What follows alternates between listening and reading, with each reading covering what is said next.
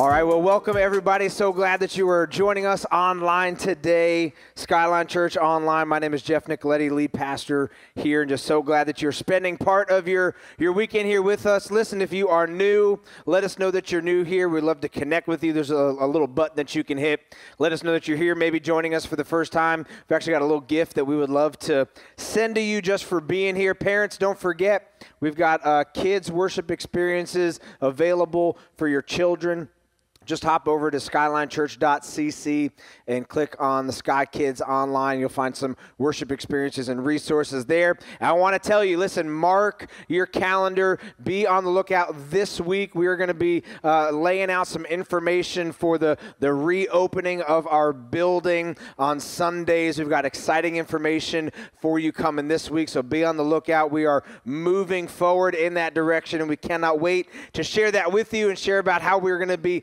back in our building together uh, soon. So just be following us on social media. Check in. Make sure that you check that out. All right, we're going to jump in. Uh, this is part five of our movement series. So glad that you're here. Listen, get out something to write on and to write with. Jot some things down. Basically, what we've been doing is we have been camped out in the book of Acts, and we're just kind of learning from the first century church, the early church, like the, the ground floor, the foundation, like it's the opening act of Jesus' church. And, and really, what we're trying to do is we're trying to just let our, our ideas, what it means to, to follow Jesus, what it means to be his church, we're just trying to let that be challenged a little bit, to be stretched and to be molded. And, and we're really just trying to let the first, the very first church help us out with that. So quick recap if you if you haven't really been a part of this series yet, we've seen Jesus kind of commission his disciples and tell them that they're going to go into all the world. We've seen the Holy Spirit miraculously poured out on the disciples. Thousands of people get saved. We've seen Peter and John be used by Jesus to to heal a man who was lame from birth and again see thousands more people put their faith in Jesus and join the church and we've seen the apostles and the disciples being threatened to be to be put in prison. And one thing has become abundantly clear uh, in this series as we've gotten going, and it's this: is that the church is meant to be a movement. Uh, that, that we have a going faith, not simply a gathering faith. Uh, and so let's pick up part five. Uh, we're going to jump actually into chapter five of the book of Acts, and we're going to read about 13 verses. So tra- you know, stick with me, stay with me. We're going to read this story here in Acts chapter 5, starting in verse 12, it says that the apostles performed many signs and wonders among the people, and all the believers used to meet together in Solomon's colonnade. Now, no one else dared join them, even though they were highly regarded uh, by the people. Nevertheless, more and more men and women believed in the Lord and were added to their number. As a result, people brought their sick into the streets, laid them on beds and mats, so that at least Peter's shadow might fall on some of them as they passed by. Crowds gathered also from the towns around Jerusalem, bringing their sick and those tormented by impure spirits, and all of them were healed. Then the high priests and all of his associates, who were members of the party of the Sadducees, were filled with jealousy they arrested the apostles and put them in the public jail. But during the night, an angel of the Lord opened the door the, uh, of the jail and brought them out. Go, stand in the temple courts, he said, and tell the people all about this new life. At daybreak, they entered the temple courts as they were told, and they began to teach the people.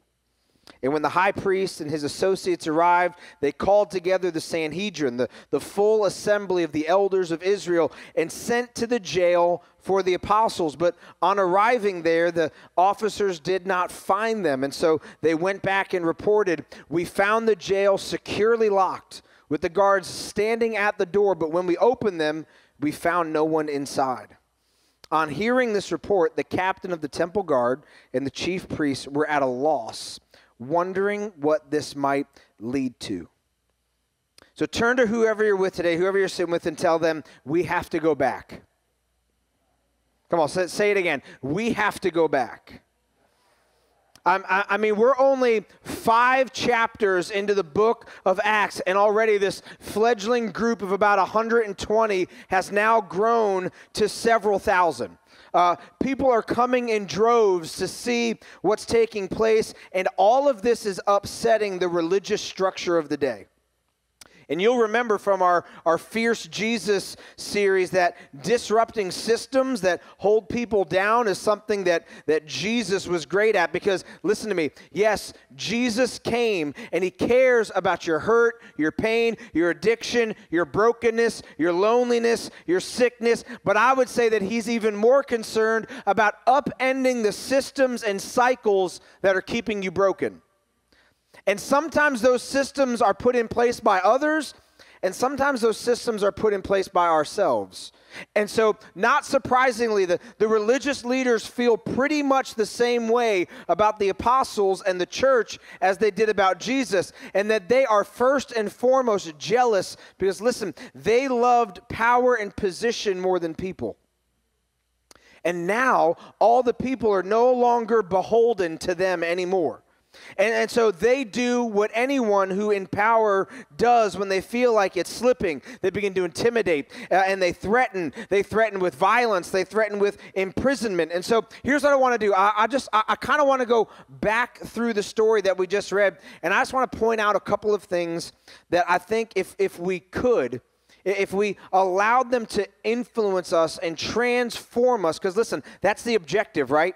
Uh, the, the goal here isn't just for you to hear something nice and entertaining, but it's to actually allow the, the Holy Spirit to transform us by the renewing of our minds. So let's get a little bit of renewal today. Come on, throw your hand up right now if you could use a little bit of renewal in your life. I can't see you, but I know I know your hands up. So let let's just kind of go back through this right now. We're going to pick back up Acts chapter 5, verse 12, and we're just going to kind of read it and, and, and pull some stuff out of it. It says the apostles performed many signs and wonders among the people, and all the believers used to meet together in Solomon's colonnade. No one else dared join them, even though they were highly regarded by the people. Nevertheless, more and more men and women believed in the Lord and were added to their number. Number really quickly, I think it's important that we point out that there's two things happening pretty much simultaneously here. First, it says that more and more men and women believed in Jesus, that, that, that they were that they believed in the Lord. And at the in the same breath, in the same thought, in the in the same exact sentence, we see that not only did they believe in Jesus, put their faith in Jesus, but they are now added to the church. Those two things are happening side by side. You see, the, the New Testament knows nothing of a believer who is not connected to a local church. So they, they put their faith in Jesus and they immediately get connected to the movement of his kingdom. And it's unfortunate because we, we live in a day and a time where many of us, we, we want to put our faith in Jesus, but then we feel no obligation or desire or passion to join a local church, to, to join the movement of Jesus' kingdom. Too many of us want to do it alone. But you were never intended to do it that way. You need to be part of a body. I'll say it this way if, if you want to go fast, go by yourself. But if you want to go far, go with others. So, like, you may get where you're going pretty quickly when you do it on your own. But if you want to have a bigger impact, if you want to have a greater impact, listen, you got to go with other people. And so it says that lots of people are putting their faith in Jesus and then they're, they're joining the church, they're joining the movement. Verse 15 it says, As a result, people, because of all of this, people brought the sick into the streets, laid them on beds and mats, so that at least Peter's shadow might fall on some of them as he passed by. Crowds gathered from all the towns around Jerusalem, bringing their sick and those tormented by impure spirits, and all of them were healed. There was something about the early church uh, there, there was something about that, that gathering, that people. There was something about the fact that they had spent time with Jesus. Remember, we talked about that in, in Acts chapter 4. The religious leaders thought that these men were fools and they were unlearned and they were uneducated, but they took note of the fact that they had spent time with Jesus. And so there's something about the early church that made people want to bring their sick, their broken, their hurt to them for healing. And it made me wonder why don't people do that now? Like, Why, why isn't the, the first thoughts that people have when they get hurt or sick or broken or crushed, depressed, you received a diagnosis? Why isn't one of the first thoughts, let me get around the church? Let, let, let me position myself to be with Jesus' people. And here's the thing I think that if, if we as the church would be recognized for more than anything else, just as being a people, as being men, as being women who have spent time with Jesus, instead of trying to be all the other things that we're trying to be, if we would just be known as, as spending time, if people would say, hey, I don't know much about you. I don't know if I believe everything that you believe, but I can tell that you've spent some time with Jesus. And then I also began to wonder how many of us believe in the healing that we read in Scripture, but we don't believe it for ourselves. Like, oh, I, I believe that, that Jesus is who he said he is, and I believe he laid down his life. I believe that he defeated the grave and was resurrected. I believe that he healed people. I even believe that Jesus and the Holy Spirit worked through the apostles to heal people. I believe God did all of those things. I believe he can, but I really don't believe he will for me. And listen, somebody today, under the sound of my voice, needs to start not just believing that he can, but believing that he will. Not that he'll just do it for others, but that he'll do it for you. And you got to keep on pressing, keep on fighting, keep on believing, knowing that you serve the God of abundantly more knowing that it's, it's your movement that will set your miracle in motion. And if you'll start declaring with your voice, Jesus taught us that, hey, you don't just look at the mountain and believe it's going to jump into the sea. You got to open your mouth and command that mountain to move. Don't just believe it, you got to speak it. Come on, right now. Somebody has got to start believing not just that Jesus can, but that he will. You got to start declaring with your mouth. You got to tell that mountain that it's got to move. You got to tell your marriage that it's not going to die. Sometimes it's the speaking. Maybe you don't actually really believe that the mountain will get up and move, but you're going to speak it anyway. You're going to declare it anyway. You're going to tell depression, hey, you've got to move on. You're going to tell that addiction no more. You got to declare to it that Jesus is greater than the fear that's gripping you. I mean, you got you got to tell that sickness to move on. You got to tell. Listen, some of y'all some of y'all are countering your own faith with the words that you speak. You, you believe it here, but then the words that you let come out of your mouth are actually impacting negatively the faith. Why? Because you won't speak in faith that you're going to see it happen. That's why scripture says your words have the power of life and death in them. Jesus said, Listen, you, you got to tell that mountain that it's going to move.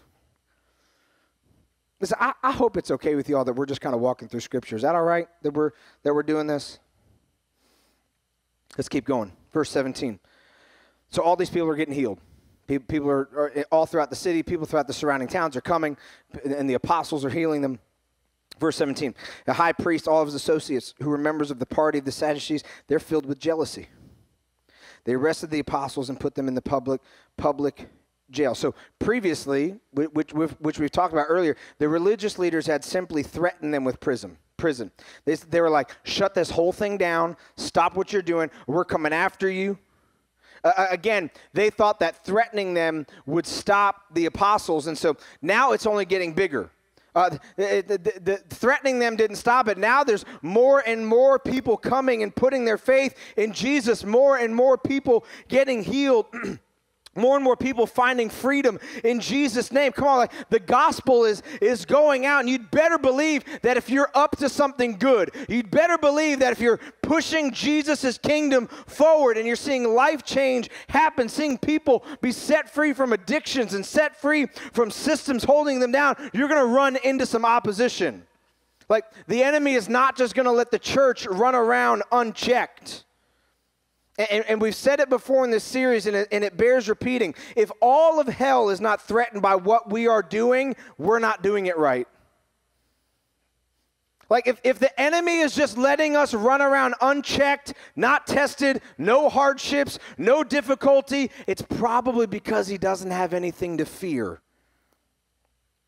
And so perhaps the reason that, that the enemy isn't attacking or, or persecuting a lot of churches or people is because we aren't much of a threat. We're not thinking about kicking down the gates of hell that he's tried to set up in our city. Like we like our Sunday gathering, we like singing together, we like our and listen, all these things are good. I'm not knocking these things. I, I believe wholeheartedly in gathering and worshiping and singing and sitting under the teach like, like our small groups and we like our occasional outreaches. Why? Because they're safe and they make us feel good. But listen to me until the gospel becomes fire shut up in my bones, like the prophet Jeremiah said, who said, Hey, even when I don't feel like declaring your name, even when I don't feel like declaring your word, he said, God, your name, your word is like fire in my heart. It's fire that shut up in my bones, and I can't help but speak it. And until it becomes fire inside of us and we desperately seek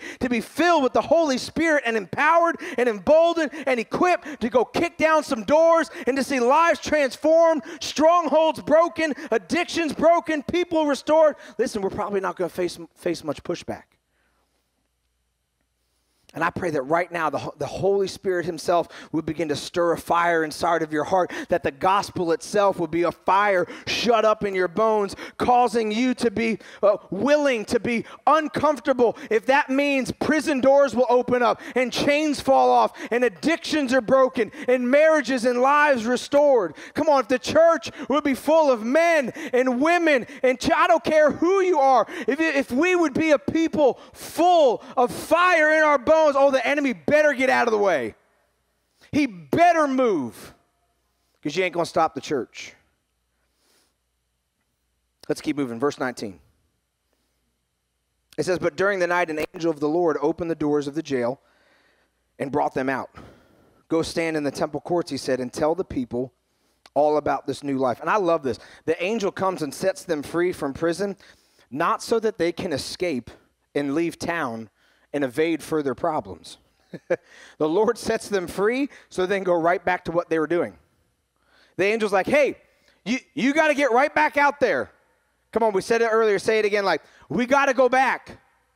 We, we, we're, we're, we're not leaving. We got to go back to what we're doing. I'm not setting you free so that you can flee or find a less public place to meet and preach. You got to go get back right in the middle of it. Like, go back to the temple, go back to the place where you'll be around the most people, where you can have the greatest influence, the greatest impact. It's not meant for the church to go to the corners if we have an opportunity to preach to more people. He says, Listen, go and tell everybody about this new life. I love it. He said, This new life. And can I just can I just pause here for a second and say that I think most of us would like, or or maybe we've been taught um, our, most of our lives. Uh, what, what, what we've grown up with is this idea of rather than saying this new life, what we'd prefer to say is like, just go tell people about this updated life.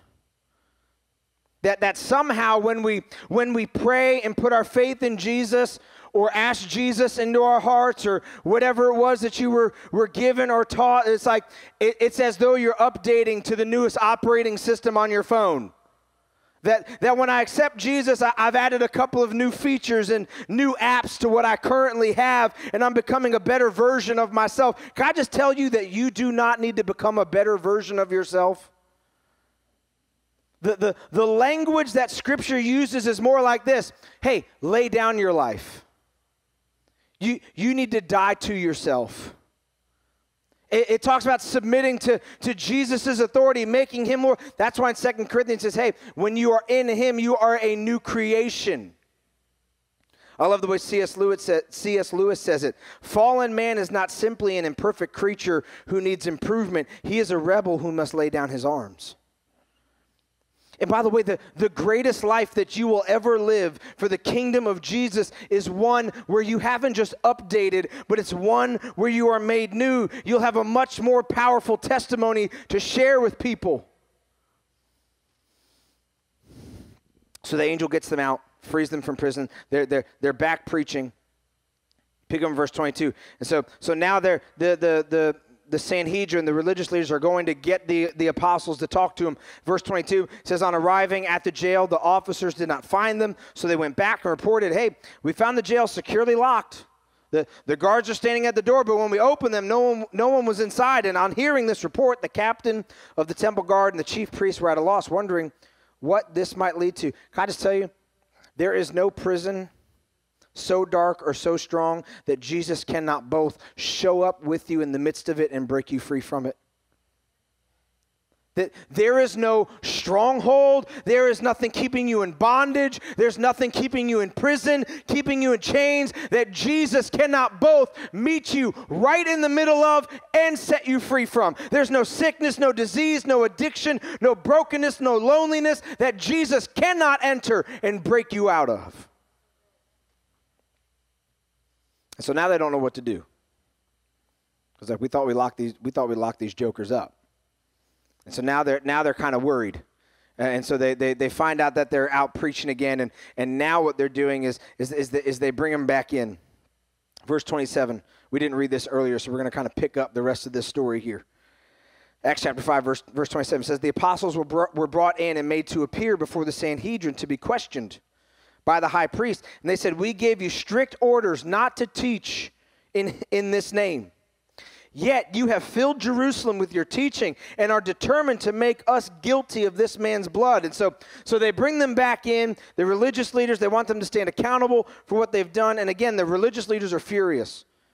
They're like, hey, not only did we not give you permission to teach, we specifically told you not to continue to do, don't preach the name of Jesus. And now they're mad because the apostles are, are, are recalling the life and the death and the resurrection of Jesus to people and, and stating in there that, that it was the religious leaders who sentenced Jesus, to, that Jesus' blood was on them.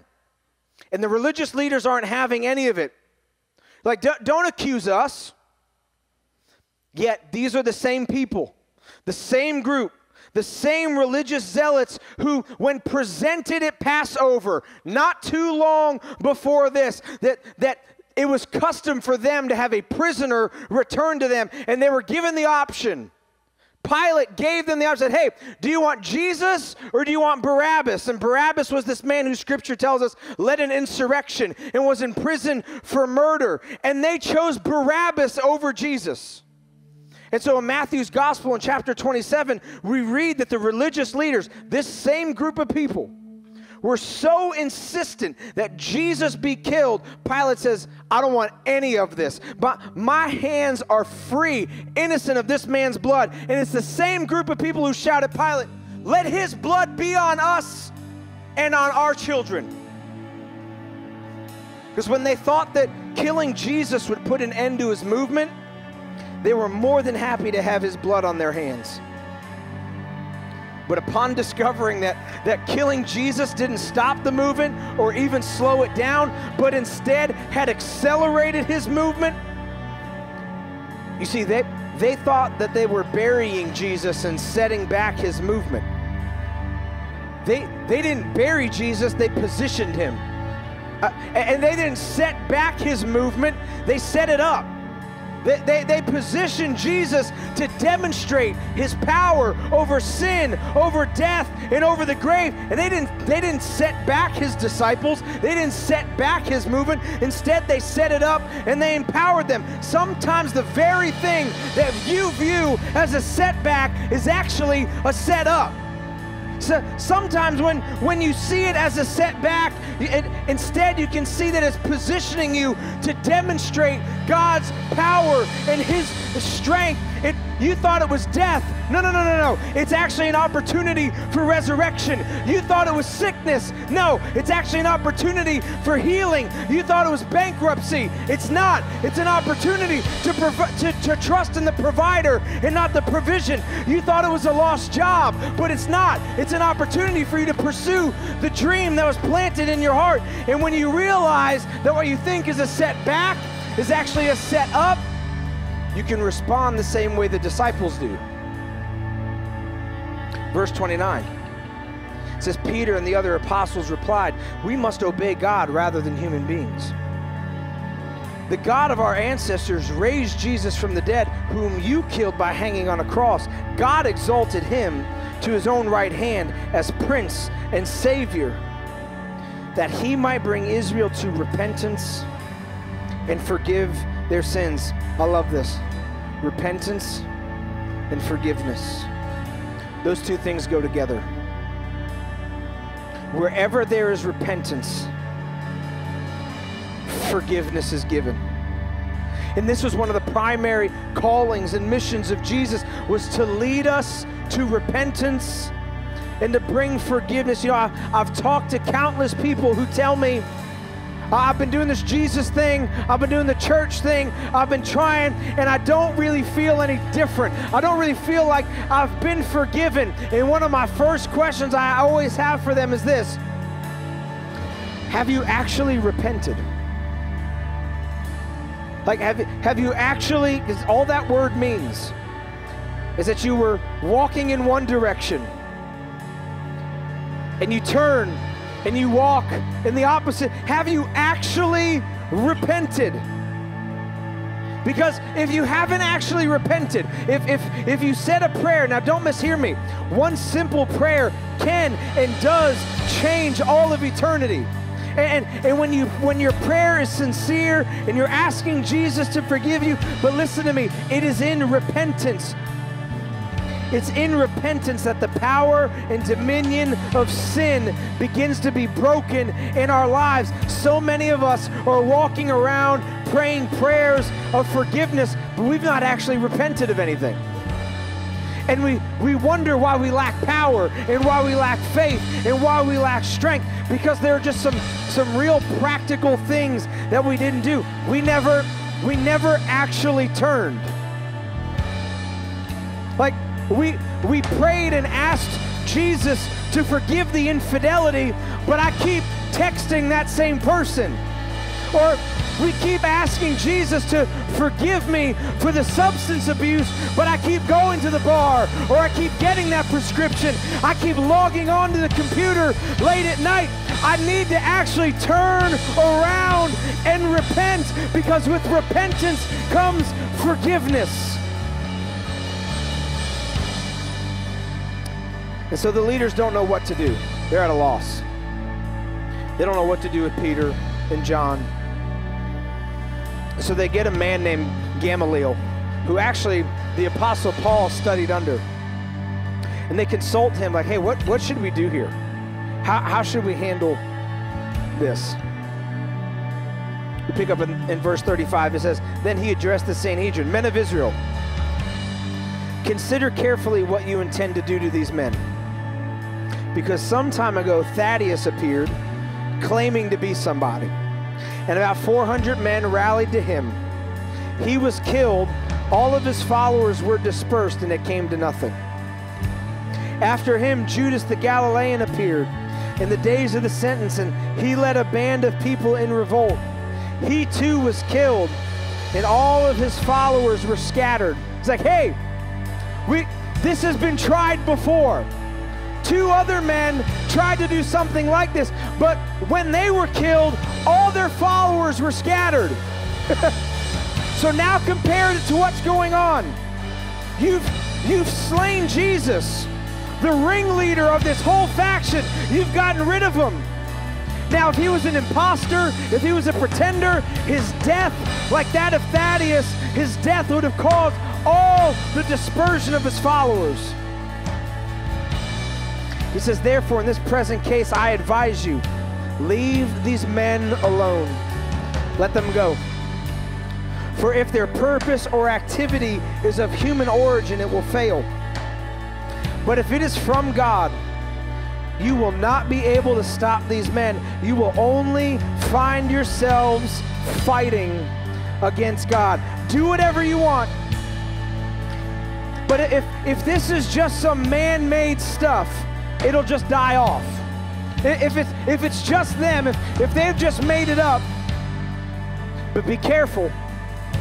Careful that you don't actually find yourself fighting against God. Don't you realize, church, that when the enemy comes against you, he's coming against your God?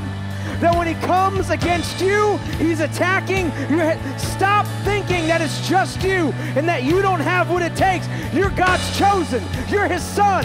You're his daughter. You're his beloved. And you think that when the enemy comes after you, that your heavenly father is not going to stand and defend you and fight for you and stand beside you. That's why the apostle Paul declared that if God is for me, who could possibly stand? You're not just coming against me, you're coming against my God. And I serve a God with a mighty hand and an outstretched arm, a God who calls dead things back to life, who speaks things into being, who calms storms, who causes the blind to be able to see. It might not go exactly as you think. It doesn't mean that there won't be hardship. It doesn't mean that there won't be difficulties. It doesn't mean you won't experience some loss along the way. But listen to me. That's become part of the problem for us as the church. We've become short sighted. We see hurt, we experience pain, we experience loss and it's enough in the moment to convince us that Jesus has left us. It's enough to convince us that I won't be able to make it or that it's too much. But listen to me. We are called to be long sighted. We are called to keep eternity in mind. Like, yeah, I got struck down, but I'm not destroyed. I got pressed, but I'm not crushed. I got persecuted, but I'm not destroyed. There may be weeping right now, but in the morning, I'm going to have some joy. So, whatever you've got, enemy, go ahead and bring it because I've got the God Almighty standing beside me. And it might not look like victory now, but I know that victory is coming. It might not look like healing right now, but I know that healing is coming. It might not look like freedom right now, but I know that freedom is coming. Last couple of verses, Acts chapter 5. So it says, His speech persuaded them. They called the apostles in and flogged them. And then they ordered them not to speak in the name of Jesus and let them go. They're there again, intimidating, punishing, threatening. Says the apostles left the Sanhedrin rejoicing. rejoicing because they had been counted worthy of suffering disgrace for the name. Day after day in the temple courts and from house to house, they never stopped teaching and proclaiming the good news that Jesus is the Messiah. Read that again. The apostles rejoiced at getting flogged. And in case you're unaware, flogging isn't just some slap on the wrist, it's brutal. 39 lashes intended to literally tear the skin off of your body, but they rejoiced. How in the world do you walk out of a beating rejoicing? I can tell you why. Because they were farsighted. Most of us, I venture to say, would never face flogging for declaring faith in Jesus. But there will be some other hardships that we walk, trials that we face, persecutions that we endure. But there is something that the apostles understood that I think we have forgotten, and it's this is that our trials are actually meant to embolden and enable us. And while the enemy thinks that it's something that will scatter us and deter us, it's actually meant to be fuel on the fire. It's intended to cause us to burn a little bit brighter, hotter than we were before, to cause the fire that's been shut up in my bones to come bursting forth. That trial, that hurt, that pain. And if I can be eternally minded, it can create a boldness in me that I didn't have before.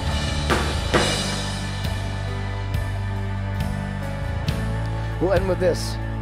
That's why James wrote this in his epistle, James chapter 1, verses 2 through 4. Dear brothers and sisters, when troubles of any kind come your way, consider it an opportunity for great joy. For you know that when your faith is tested, your endurance has a chance to grow. So let it grow. For when your endurance is fully developed, you'll be perfect and complete, needing nothing. Some of us have got to stop living so short sighted and say, hey, this was hard, this was difficult, I faced a trial. Jesus must not be with me. He must have given up. It's too hard, it's too much. But don't you forget that when the enemy comes after you, God Almighty stands with you, and that trial is meant to embolden you and empower you and refine you and make you stronger than you ever were before. And it's in that moment it's in that moment that you can be beaten and rejoice. It's in that moment you can suffer loss and rejoice. Come on, right now, every head bowed, every heart, heart open. Wherever you are right now, stand up. In your house, in your homes, wherever you are, stand. Get on your feet. I want to honor this moment. Every head bowed, every heart open. I want to give us an opportunity to to respond. Let the Holy Spirit do some work in us. Because here's what I know there are some of us under the sound of my voice today. You've never actually repented. You've done church. You've, you've, you've said Jesus. But you've been walking in one way, in an addiction in a brokenness, in a relationship. And you're praying and you're praying and you're praying. You've never turned. But listen to me. When you repent, there's forgiveness and there's healing. So I want to invite you right now. If today, saying, Pastor, I, have never really repented before. I've never really, I've never really changed the course, the direction of my life. I've never really surrendered my life to Jesus, and today I want to do that. I want to give you an opportunity right now in this moment to give your heart, give your life, to do what Scripture says, to become a new creation. So here's what I want us to do for the sake of everybody who's going to pray this prayer, maybe for the very first time, I want every single person right now, under the sound of my voice, to pray this prayer alongside them, to cover them, to be there with them. But listen to me, if you'll pray this with sincerity, Scripture says that if you believe in your heart and you confess with your mouth that Jesus is Lord, you'll be saved. So, everybody, no matter where you are, pray this prayer with me. Say, Lord Jesus, today I repent. Today I turn. Today I walk away from the life that I've been living. And I turn and I give my life, my heart, my all to you. Now, listen to me. If you prayed that prayer with sincerity, all of heaven right now is rejoicing, arms wide open, declaring, Welcome home, that you're a brand new creation. Come on, wherever you are, begin to lift up a shout of praise for every person being made new right now in this moment. Come on, Jesus is restoring people back to life. Jesus, you're worthy.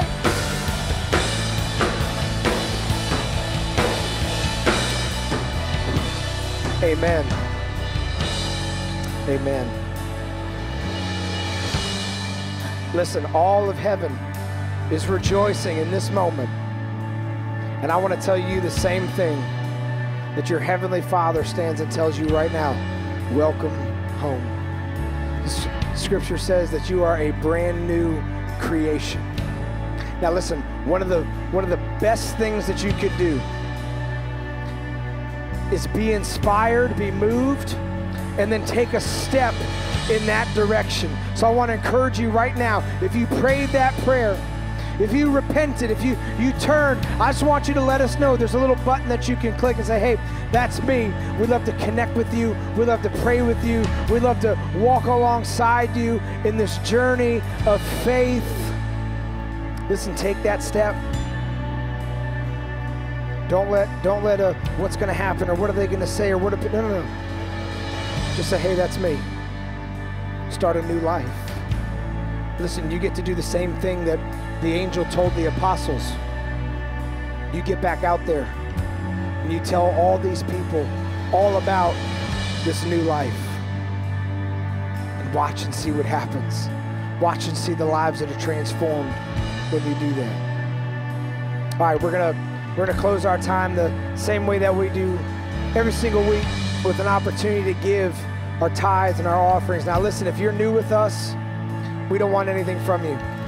In fact, we really just hope that this online experience has been our gift to you. But if you call Skyline Church your home, all we ever ask is that you ask Jesus what you should give and then just be obedient. Because we know that on the other side of obedience, there's blessing for you and for your family. And church, listen, continue to be faithful, consistent, and generous in this season so that God's house can continue to be faithful and generous and consistent in meeting needs, providing for people, buying food, providing clothing, doing all the things that we're able to do. We're only able to do that, church, when you're generous.